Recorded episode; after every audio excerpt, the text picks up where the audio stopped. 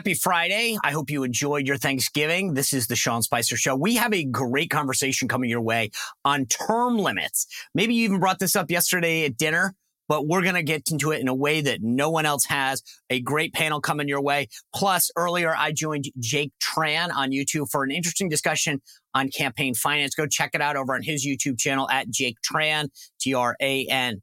All right, let's get into it.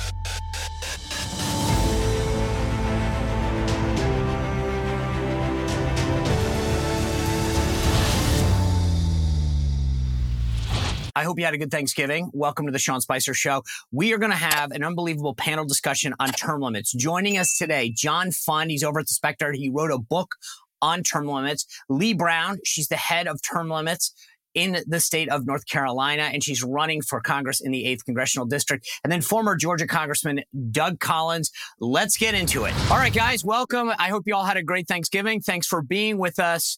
Um, I know this is a conversation that a lot of people probably had at Thanksgiving dinner. They are frustrated with what's happening in Washington in particular. They want to see term limits. Um, and I think in some ways it's an easy answer. John, you wrote the book on term limits. Tell me why, what, what the case for limiting the terms, especially for members of Congress is. Well, term limits are part of an American tradition. While they were not mentioned in the Constitution, the tradition for the first 100 and 150 years of our country was that members of Congress would abide by term limits. Abraham Lincoln did and strongly supported them. Uh, governors were usually covered by term limits informally.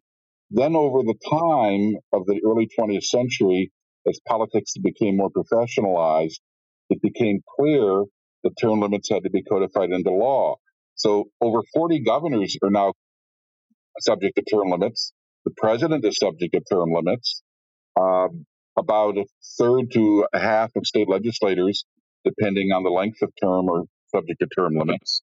And what I believe is that term limits are necessary because politics has now become a full time occupation for too many people, and we've lost touch with the concept of the citizen legislator, which is what our founding fathers envisioned. You know, Doug, uh, all a very compelling case. But at the end of the day, to me, America is about us having choices. If we want someone to stay there for a while, they should stay there for a while. If we don't like them, we can vote them out. And we've seen cases where, you know, down in, I live in Virginia now, Doug Good, uh, I mean, uh, Bob Good defeated Eric Cantor, the majority leader in a primary. If the people want no, something, did, no, actually, he didn't. Uh, Eric actually, was defeated by Dave Brat, who is Dave Brat. My my apologies. You're right. Uh, wrong district. Wrong district. The fifth versus. I'm sorry. thank you. Thank you. Too much turkey yesterday, but I yeah. appreciate that, John. Thank you, Doug. good point. Dave Brat defeated Eric yeah. Cantor, the majority leader. but I appreciate John making the case there that I feel like the voters, like uh, part of the reason that at least my my take on this is that if the voters want something one way or another, they have a right to have it. Yeah, and look, and I look, John and our friends. I mean, we get along uh, on these issues. I think this is just a, a, a tactical issue. Uh, look at it. Here's the real issue. In the United States House of Representatives, the average length of service is about eight years, just a little over eight years, well within any term limit issue that's been around. The Senate is about 12 years to 14 years. Again, you have outliers on on both sides, and you have unders on on the side as well. I think you're seeing that, and elections for me have always been the, the proper outlet. Now, you know, with uh, elections also becoming more and more polarized, and especially in precincts and districts that are you know only Republican or only Democrat, you're going to see that more and more. But other thing is that I'll show an example here in Georgia, which does not have term limits on its legislature from 2000 to 2010, there was an 85% turnover in the state legislature. I mean, it, this is happening inherently as we go along. The one thing, though, that I would say from my perspective on term limits, which is, you know, I see it and get it, and I've been in both the House and the Senate, I mean, the House and the House in Georgia serving under those times, was what it doesn't do. And I agree with John that the founding fathers had, you know, this idea of citizen legislators, but also they were very instrumental and also very detailed in how they would uh, that they detailed the Congress and others. And I think if this was something that they wanted to put in, they could have. They didn't on any level. But here's the other issue: what we don't talk about is taking the person out at the top, so to speak, the member of Congress, the senator, however you want to look at it. What we don't talk about is who that empowers, and it empowers yeah. the staff. It yeah. empowers those who stay in DC and are not subject to, and would never be subject to any kind of a term limit. I have friends in the state of Florida who have a very strict term limit in, in Florida and have for a number of years now. Um, they'll tell you people who go in to try to talk to the legislature down there will tell you they don't really care who the member is. They want to talk to the staff yeah. because the staff yeah. has actually become the members and they're unelected. So, I mean, there's there's sides to both this. I think the reality is it's something that sounds good. The truth of the matter is though that most already bodies are electorally falling under what would be termed as most term limits. Yeah. You just made like half of the case that I was going to get through in the next 20 minutes. All right, folks, I want to tell you about a guy named Leo Grillo that I've gotten to know. Uh, he is the founder of Delta Rescue. And if you go to deltarescue.org, you can get to see some of the great work that Leo has done to provide the world's biggest sanctuary for abandoned dogs, cats, animals of all stripes. It is amazing what they do at Delta Rescue right now. Uh, this dog that he found at one time was in trouble and underweight. Leo rescued that dog. It was a Doberman and named him Delta. You know why? Because that inspired Delta Rescue. It's unbelievable what they do over there. Delta stands for dedication and everlasting love to animals. That's basically Leo's mission. And Delta Rescue relies solely on contributions from people like you and I to make it work. Talk to them about making this part of your estate plan. If you're an animal lover, you know this is where your legacy can match with theirs and they can help put together a tax saving plan. It's all on their website right now. So go to deltarescue.org, check out some of the great videos and and the estate planning tools that they have there on their site for you. Leigh, I want to get to you. You're running for office. You've led this effort in North Carolina. Um, when you, if you were to win and get to Congress, where would this rank on your priority list? Well, frankly, Sean, I think it's fairly high. And to Doug's point, it's not that there aren't ever going to be outliers. It's that guardrails are good. They help us figure out what our timeframes are in which to get something done. So if I'm in the Congress and I'm looking at term limits in the House, I think five terms is fairly sufficient. That's 10 years, which should give you plenty of time to have seniority in a committee position and really answer to your constituents in an effective way. But of course, part of the conversation around term limits is what are the numbers? There is a, a false argument out there that the term limits folks are looking for one or two terms, and that's not reasonable because it takes a minute to get your voice. But we've got to have something in place that says, look, we appreciate your service, we appreciate your expertise, but it is time to bring new blood in. When you look at the makeup of our current elected body, we have people that have served in there for over 40 and 50 years. And back to John's point, that's not what the founding fathers envisioned. If they had known that we would turn into a professional class of politicians, I think they may have structured that in the earliest documents However, with George Washington leading the way, saying, I don't need to be a king, I don't have to lead forever, I think they falsely assumed that we would continue to have people serve a term and then go home right. so that there could be a next generation. But it also means that if you have term limits in place, you're going to have a more concerted effort for our existing legislators to bring in a good bench behind them to be bringing up the next generation of leaders and really teaching them the way we're just not seeing that right now. I'm a Generation X, and there's very few of us in elected office because we have baby boomers and silent generation that don't want to give up the reins of power. So there's got to be a way to find a balance. And I think term limits just causes that conversation to happen. Now, I got to point out to Doug's point about staff. There's no reason we can't put in term limits on staff too, Doug. If you're going yeah. to recommend that, let's make it all the same piece of legislation and go ahead and drain some of that swamp at the same time. Uh, yeah, but I, feel like I feel like that's hiring. You know, that's a hiring issue. As you get to Congress, you're going to want to hire some people, and I think that's you know you're getting into the right to hire here. That I mean, a whole lot of issues. But, but, I will go back to something I just said a minute ago. Average in the House right now is under ten years. Average, yeah, no so, matter if you have forty years, average is under ten.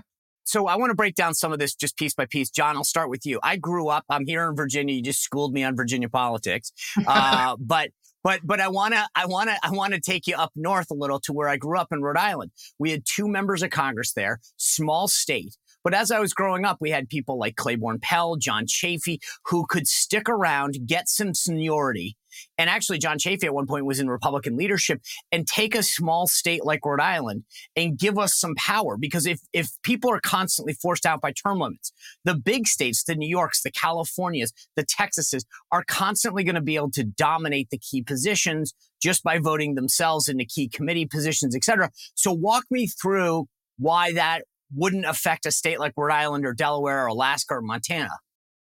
Well, what you're referring to is the seniority system. Right. Uh, which unfortunately too often in Washington becomes the senility system. uh, I refer you to Senator Dianne, the late Senator Dianne Feinstein, for example, who just left us in a rather sad state uh, in her final years. Look, uh, Sean, you began this program by saying you wanted to emphasize Congress as the debate topic over term limits. What Congressman Collins, whom I respect, brought up is the state legislatures. Yep. Look, we had an election a year ago. 97% of House members who were incumbents won.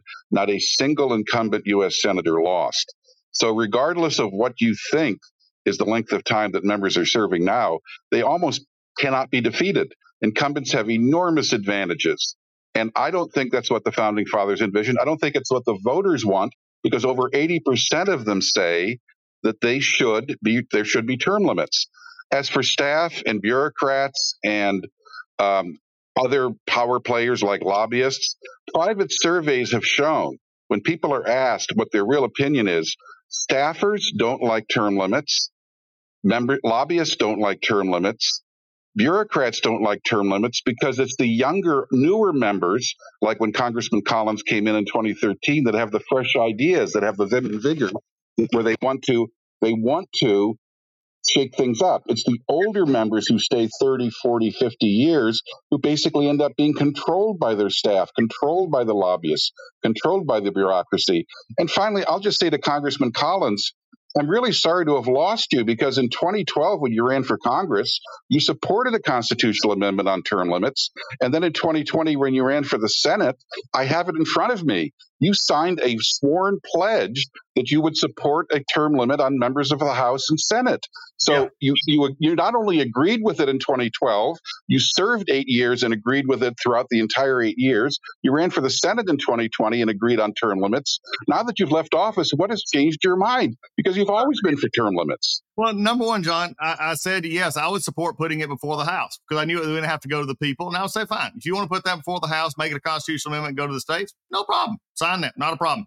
And in 2012, your 12 year term limit for me would put me in my late 60s. I wasn't going to run past my late 60s anyway, John. So it didn't really matter. But when you ask when you ask the issue though, John, I'm gonna, I'm gonna take the issue here. So, when you ask, Congressman, in 2020, you yeah. signed a pledge saying not that you wanted the constitutional amendment to go to a vote. You signed a pledge that you supported term limits for members of Congress. Yeah. I have it in front of me. So it's not. Well, so, so don't evade the question. Why did you support limits as recently as three years ago? Well, for me, it was more of an age issue in that one. And because look, I still disagree with the fundamental concept of the term limits, even though I said, okay, fine. If this is what, you know, the, from my time limit, I'm not going to be there to fight this one anyway.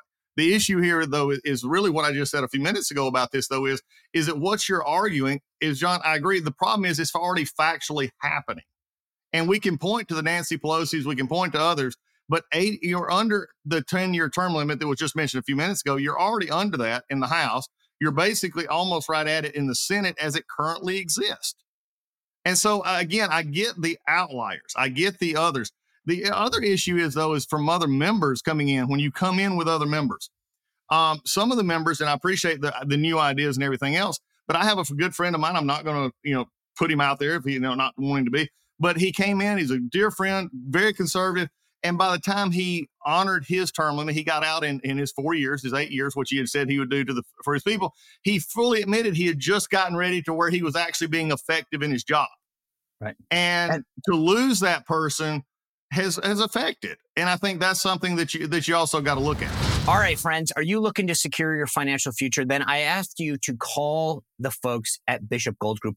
They are who I rely on during these uncertain economic times, interest rates going through the roof. Where do we put our money? What's secure?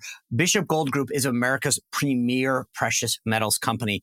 Uh, they can sit down with you and put a plan together about whether it's an IRA, you're a first time investor, you're a long time investor, how to diversify, what metals to get into.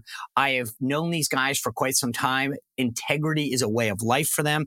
Uh, transparency is something that they pride themselves on. When you call them, they sit down, create an individualized plan for you based on your specific needs. I know there's a lot of companies out there talking to you about precious metals. Trust me, you will not be disappointed with my friends over at Bishop Gold Group. You can reach out to them and talk to them right now at 844 984 1616 or click on the link below bishopgoldgroup.com slash Sean, S-E-A-N. And guess what? They've got a special promotion for you to start your financial independence journey. Again, bishopgoldgroup.com slash Sean.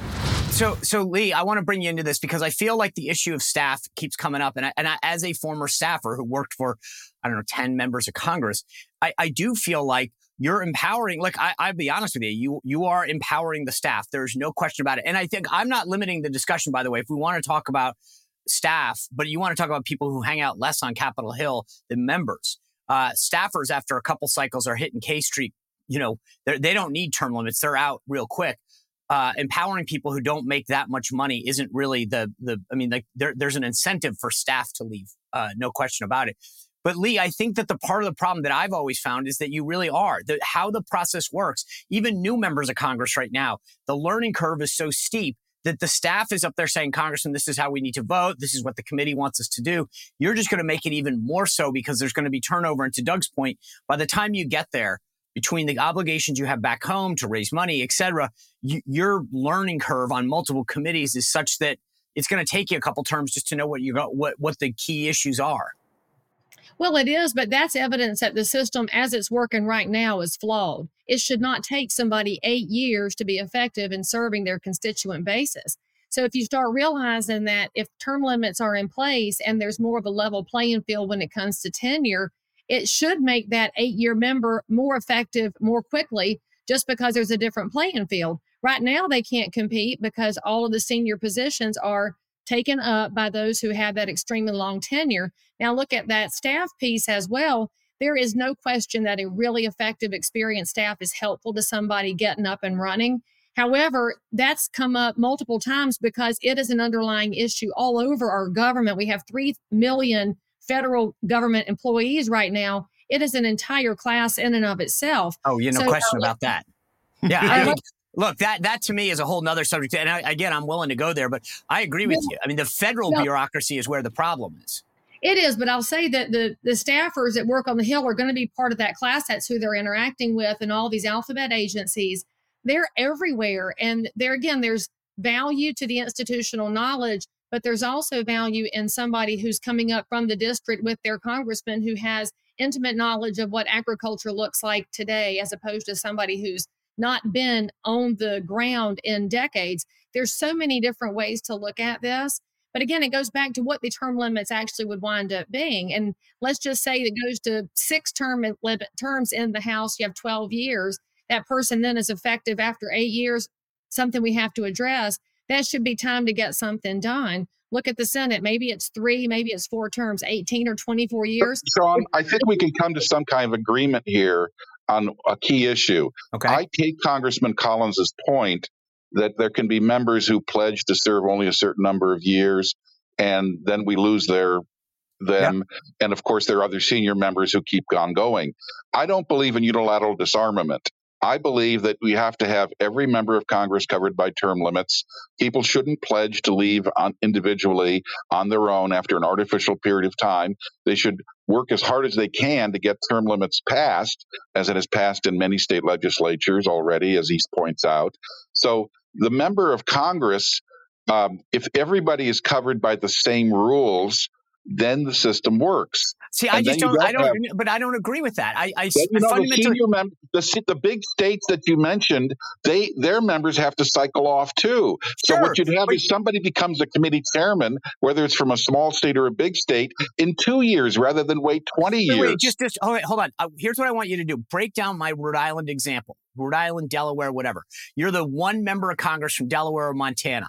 How do you ever become a committee chair? Because you go on to X committee and there are four members from Texas, and they say, which is what they do now, by the way, in terms of they vote as a block, and there's a lot of instances where these delegations work together for obvious reasons. But tell me how somebody from Delaware or Rhode Island ever becomes someone in seniority or a position of power when they're going up against states that say, "Hey, we'll all get, we'll all vote to make sure you're the chairman or the subcommittee chairman or or in well, leadership." Well, well, well, Sean, you picked the wrong state because Senator Carper of Delaware, as we speak right now, is chairman of a major committee. Correct, Joe but, Biden, but, but Joe because Biden of seniority, Joe no, no, Biden because, was from no, Delaware. under the Joe current. Biden, yes, but Joe you're making Biden my was from. Delaware Sure. and, and became You're making my point, though.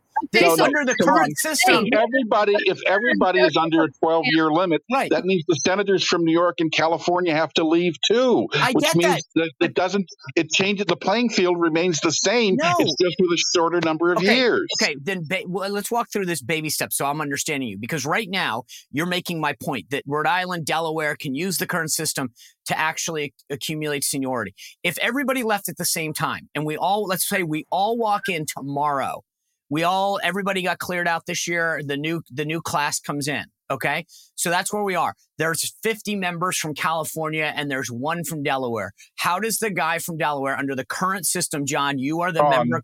How does that John, person ever get? we have about we have about 20 states where the legislatures are covered by term limits guess what the seniority system has largely been obliterated in those states because it doesn't serve the purposes of people who are only going to be there 6 8 10 But 12 that's a years different dynamic. What, so wait no, no. That's because it happens is. because you have term limits. because the seniority state- system in No, those no, no, states hold has on, gone hold on. away. You're mixing apples and oranges. In a state, so let's take Florida, for example. That's why I'm saying when you come into Congress now, if you come into the House of Representatives and and everybody's equal, so we all have 10 terms, 10, 10 you know, 10, 10 years that we got to go. First of all, you're assuming that everybody goes and comes at the same time, but how does that person right now, if I go into the House Representatives, because in, in Florida or California where they have term limits, they don't vote like it's not the same thing. All of the people from Texas will get together. All the people from California will get together and make sure that their state's interests are protected. That's not going to happen in a state legislature the same way. But that's assumptive, Sean. And what if we look at this as an opportunity to put that seniority class to the side and start electing statesmen again? We have to Okay. get back to meritocracy, not just in the federal government, but in any industry. And I think it will happen. But okay, if so that- let me that break this down. from Rhode Island is excellent. They will rise up if we look at this as a chance to That's, elect. yeah, more I. I, unfortunately, I don't know Yeah. that that's. But Yeah, let me let ask me- you this. me- Ron, in, in, in- in the state legislatures that have term limits, the seniority system has largely gone away. So your argument falls apart because when you actually have term limits, it changes the dynamic. Let me, It let me jump but in. no, no, Let me jump, it Sean. Let me does, jump no. in. Hold Sean, on, let me on. jump in here. I- just let Sean, me let just, me jump in here. I'm gonna hold on, Doug. I'm gonna let you answer this, but I just want to make sure we're arguing the seniority system. Yes, I agree with you, John. It goes away, but it, it gets replaced by by regional interests. So everybody from Texas says, "Hey, there's no seniority. We're all equal, so let's all vote for Texas or for California," and then the small states get screwed. So, Doug, take it from there because Okay, that's what all I, me- uh, Sean is making a point, but he's not giving the entire here. Here's what Sean's not talking about, and that's the steering committees of both the Republicans and the Democrats. Now, that is where the steering committees and they, the the state issues do come up that could swing it where it makes it very it makes it a lot harder for someone to uh, move up in leadership or anything else. Now, funny part is in the state of Florida, the freshman class actually ere- re- elects their speaker the very first time they come in, which I'm not sure is a good idea or not because you have absolutely no idea if that person is going to be any good or not. I mean, they may have made one good speech, but it may have been, you know, somebody written it for them. but that's where they come in. The other thing is, and that's what I think Sean's trying to say, is steering committees. Now, I will say this though, for Republicans, most of the Republican chairmen in the House are not the senior member of the committee. And I, I, I was a victim. I was I was actually one of that. When I became ranking member of House Judiciary Committee, I had like five other people who were much more senior than I was, but I became member because of the work that we did, the bills that we had passed, and everything else. Jim Jordan is not the most senior member of the House Judiciary Committee. James Comer is nowhere close to the House uh, Oversight Committee tenure. So the Republicans have done a good job at what y'all talked about about mixing up and going toward meritocracy on these committee ships, which well, I think and Congressman Collins, I agree with you. And guess what? The committee structure under the House Republicans exercises term limits. There may be an occasional waiver, but it's rare. So what you're describing is that term limits under because of the House Republican rules governing what which Republicans appear on committees, term limits have worked in the Congress because the House Republicans, John, John, all of the people yeah. you mentioned are, are, are, were elected by meritocracy. So you're yeah. making my argument for me because uh, the House Republicans currently operate under term limits. But here's the interesting part: we've also had other chairmen who went on to other committees and was able to serve in leadership roles there. John, you and I don't necessarily disagree on this part. I think the Republicans have done a good job internally making that happen. Now, the Democratic side, a whole different story. It's pure seniority, and that's it. That's the way Nadler's cheddar. The, the last thing we want to do is follow their example. And I don't disagree with you. That's why. That's why it's worked. But you've also agreed lost, on that. Uh, but you've all, you know, and we're fine there. But we've also lost, you know, some committee chairmanships and some seniority issues that that would I think, you know, given two years. Now, next year, what'll be interesting, the House will keep this. The, here's what's going to be interesting, though. I don't think any time as ranking member ought to count toward chairmanship time. Right. And unfortunately, that's what we do have. So you're going to have folks like Jim Jordan, James Comer, Virginia Foxx, and others who served time as a ranking member who are now going to be rolled off as chairman because of that time. I think it should be chairman and ranking member. Those times should be separated. The oh, member is truly outstanding. They can seek a waiver, and that is yeah. usually granted if they're truly outstanding. Most of them, most of them have. Some of them haven't. We'll see what that happens. But then again, you're if you waiver this away, John, again, you know, you're the not, waivers are granted about five percent of the time, and that hasn't really affected. Five percent is probably the way to put it. So, but there's ninety five percent of them. The, Leigh, but the rest me, of the thing we've never answered here, and I'm going to go back simply to, to not, I'm not even going to touch the states for a second.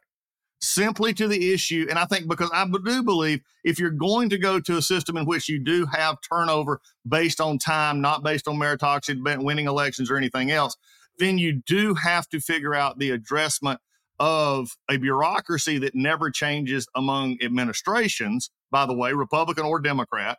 You got to explain the way the issue of staff and committee staff, which, by the way, are not employed by members. They're employed by the House or the Senate themselves, and the chairmen who have influence into that is how they come. This is one of the problems why we have so much problems in appropriations is because most of the appropriation staffers, and I think was said earlier, they've been there and deal with the agency so much that they're they're they're almost one with the agency in which they serve with. So these, these are all just issues. Can it be worked out? Probably so, but I don't think it can be denied that the minute you take away what I would never want to see with any term limit or anything else is take away the ability for the members of a district, the people in the district, to ha- have that defining side. All right, guys, most of us know what it's like to be without power, sometimes for an hour, maybe a day, couple days after a natural disaster, a hurricane, a windstorm, you know, whatever.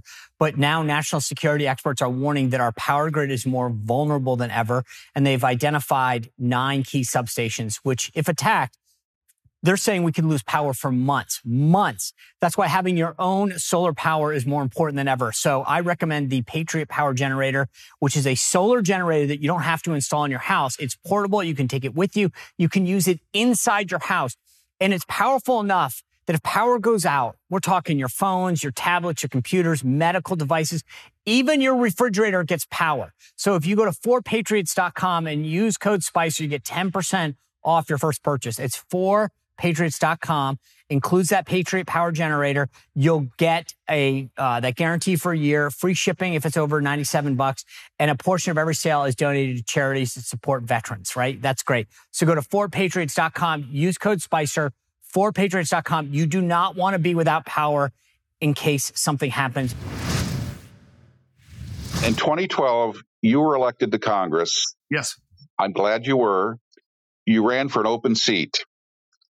As I pointed out in the last election, 97% of House incumbents won re-election. Not a single incumbent senator was defeated.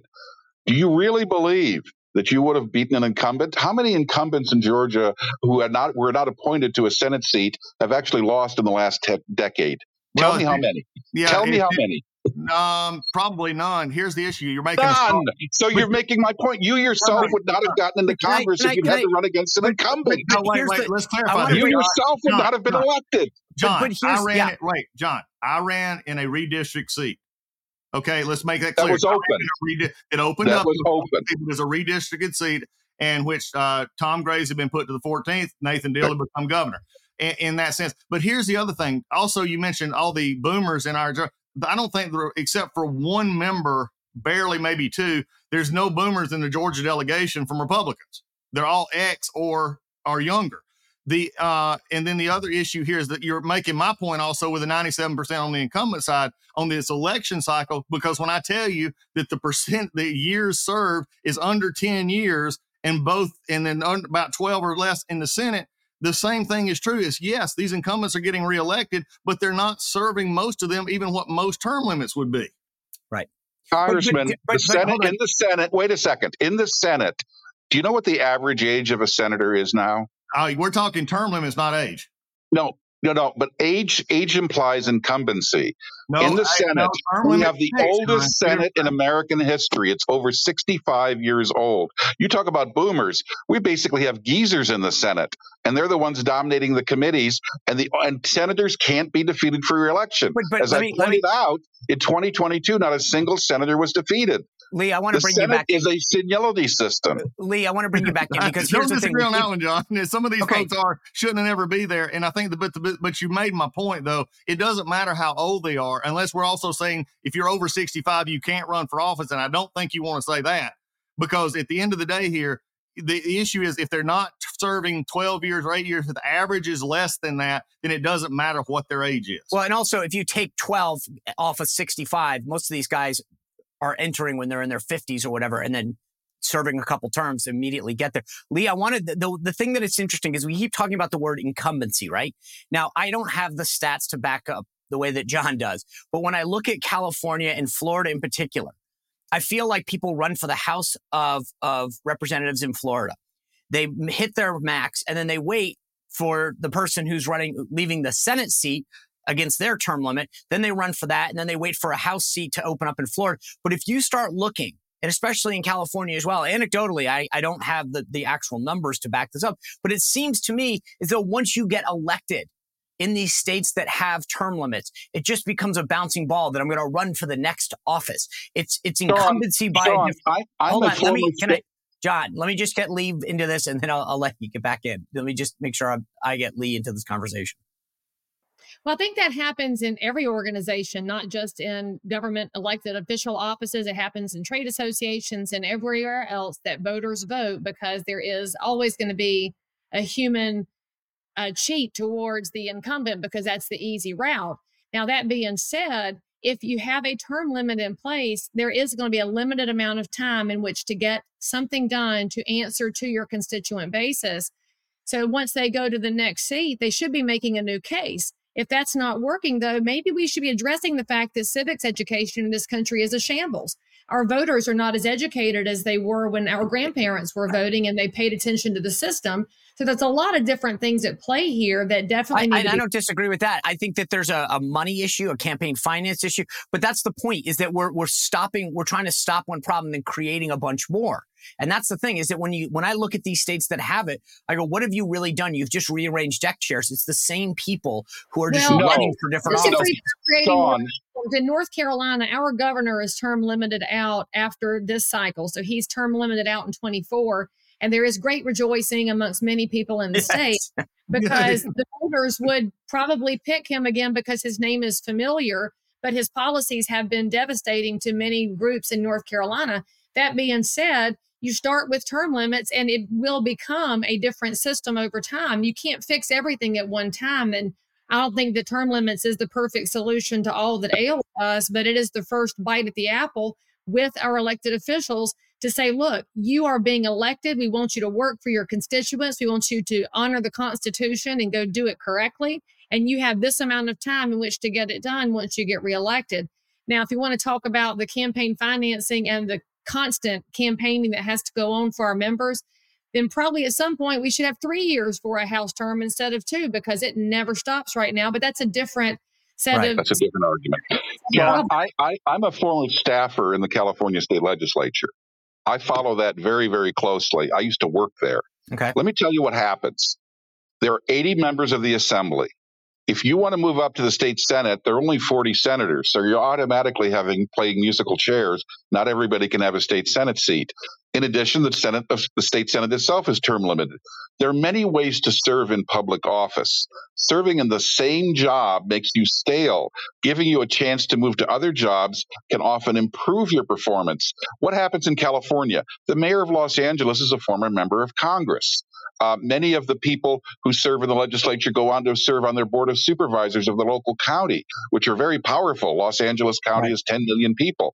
So th- you move around to other jobs, but I can assure you it brings in a lot of new people. We have more women, more minorities, more people of different backgrounds who aren't lawyers in California than we used to, because frankly, there are not enough jobs as you climb up the political pyramid to take care of everyone. So you have you automatically bring in fresh blood all the time. Wait, wait, you don't automatically because well, I guess to some degree someone's got to run for the house. But my point is, is that what you're saying, or it seems to be, is that hey, look, they just run for a different office, so you you might not have them as your member of Congress, but they're on the board. If you run for a different office, it means you often can't succeed because the incumbency is important. If you're running in a different district, if you're running for a different office, the level of incumbency pr- protection doesn't apply. Well, you, not most people who run yeah. for further office in California don't succeed. They lose in the primary, they lose in the general election. I, the stats are clear.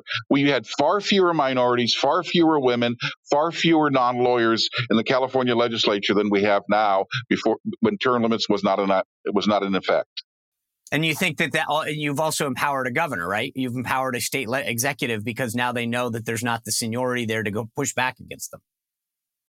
Well, I don't think that it applies nearly as much because Governor Governor Noxious or Governor Noisome or whatever his name is uh, is also is also term limited. People know yeah. that his power is limited. Hey, you know, one of the things that brought up earlier, and I just and I know we're getting close to the end here, but I just want to bring this up, John, and you brought it up, and it just hit me that you know, in looking at this from a term limit perspective, and, and the fact of uh, you know putting it in here and, inc- and going back, John, your argument about incumbents never getting beat. So in essence, what we're saying is not really a term limit. We're guaranteeing a fixed term. So with inc- and, and that's something you got to think about because if we're saying, okay, you get eight years and incumbents never get beat for the most part, which is very, very true. So we're basically guaranteeing an eight year term, which goes back to this question. And I'm just going to throw this out there and say, would that be better than that they don't have to go raise money? They don't have to do these things. Leigh makes the Leigh made a very important point he says, and Sean made an important point too. Thank there you. are campaign finance problems. there are problems of people running for office all the time, the perpetual campaign. There are discouragements to people running for office. I'd like to address those too. But guess what? Asking members of Congress or members of state legislators to change the campaign finance laws to make things more competitive, that's like asking chickens to deliver themselves to Colonel Sanders. They're not going to do it. They're okay, not going to do it. So in the absence of campaign finance reform, in the absence of the kind of reforms that Leigh mentions or Sean mentions, term limits are a blunt instrument because the members of Congress aren't going to disadvantage themselves and reduce their advantages so of incumbency. I, I, I want to go around. But by term limits, and I'm not so disagreeing. I'm not even on the campaign finance. That's a whole different issue. But by basically, that's why members of Congress often stay for eight years because they have such enormous right. campaign finance advantages but, but, over a challenger. Okay, what so I'm saying is, just... we've, we've heard it. But what we're saying here is this: by doing so, by the incumbency power, whether they raise money or not, regardless of campaign finance system. Okay, but what we're saying is you're going to be there eight years. You're not going to get beat because you're an incumbent it does take the motivation of voters in those districts if they come in after two years and are idiots to vote them out. And that does happen occasionally. So, so, so let me ask you, is where we're at. I want to go around the horn and ask, and, and just stick with this for a second if you can.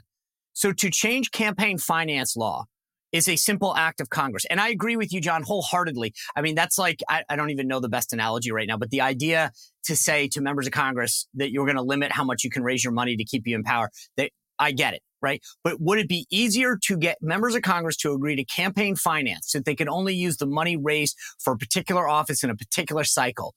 Maybe that's the answer. Or a constitutional amendment for term limits. Which do you think is easier? Leigh, I'll start with you and then we'll go around the horn. But just stick to that for a second because to me, if you really want to change the system, the question is which one is more realistic. And I would argue that is st- as challenging it would ever be to get a member of Congress to vote on campaign finance reform, especially post Shays Meehan, that, that, that this is, uh, this is an easier act of Congress than a constitutional amendment to limit terms.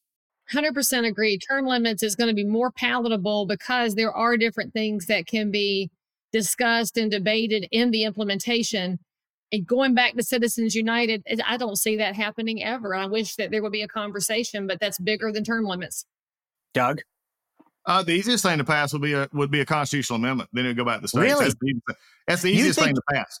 Because you think it would be easier to pass a constitutional amendment limiting the terms of members of Congress than it would be to have the House itself vote to limit campaign finance? Uh, well, campaign. Thing, well, yes, and the reason is, is because you're going to run up against the Supreme Court. It has already ruled that money is speech. Okay, I mean there, there's an issue here that is much bigger on oh, the no, campaign. No, no, no, There's a difference though. No, no. Just so we're clear, there are limits. I mean, we, we the, yeah. it is regulated how much hard dollars you can give. Money is speech. There's no well, question about dollars, it. But, but, we're not going to get into soft dollars. And no, no, no. But, but, yeah. but you could limit a member of Congress for only raising money for the office they were seeking and the cycle they were seeking, and I think that would have a profound effect. And I, I think that would be completely. So what, do you, what would you do with if I if I'm if I'm a good fundraiser and I didn't need but hundred thousand dollars to win my race and I raised five I raised five million? What do you want me to do with that other four and a half million? You want me to give it away?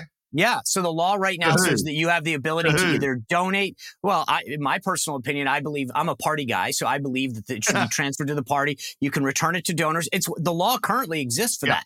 Just so, so we're clear. The, I think the worst thing that ever happened to campaign finance, and I'm I'm on record saying this, uh, McCain Feingold was absolutely the worst thing that ever happened. Oh yeah, yeah, yeah, yeah. Uh, in, in, this thing, and it was terrible because I want to I want to put the question though to to John. What do you think would be easier to pass? We had a solution to this. Every state that allows the voters to make decisions through initiatives or referendums passed term limits in the 1990s. By a five to four vote, the Supreme Court said that that wasn't possible. Well, since then, we have seen a new Supreme Court, whether it's the Shelby case on voting rights or whether it's uh, Roe v. Wade, where precedent has been overturned.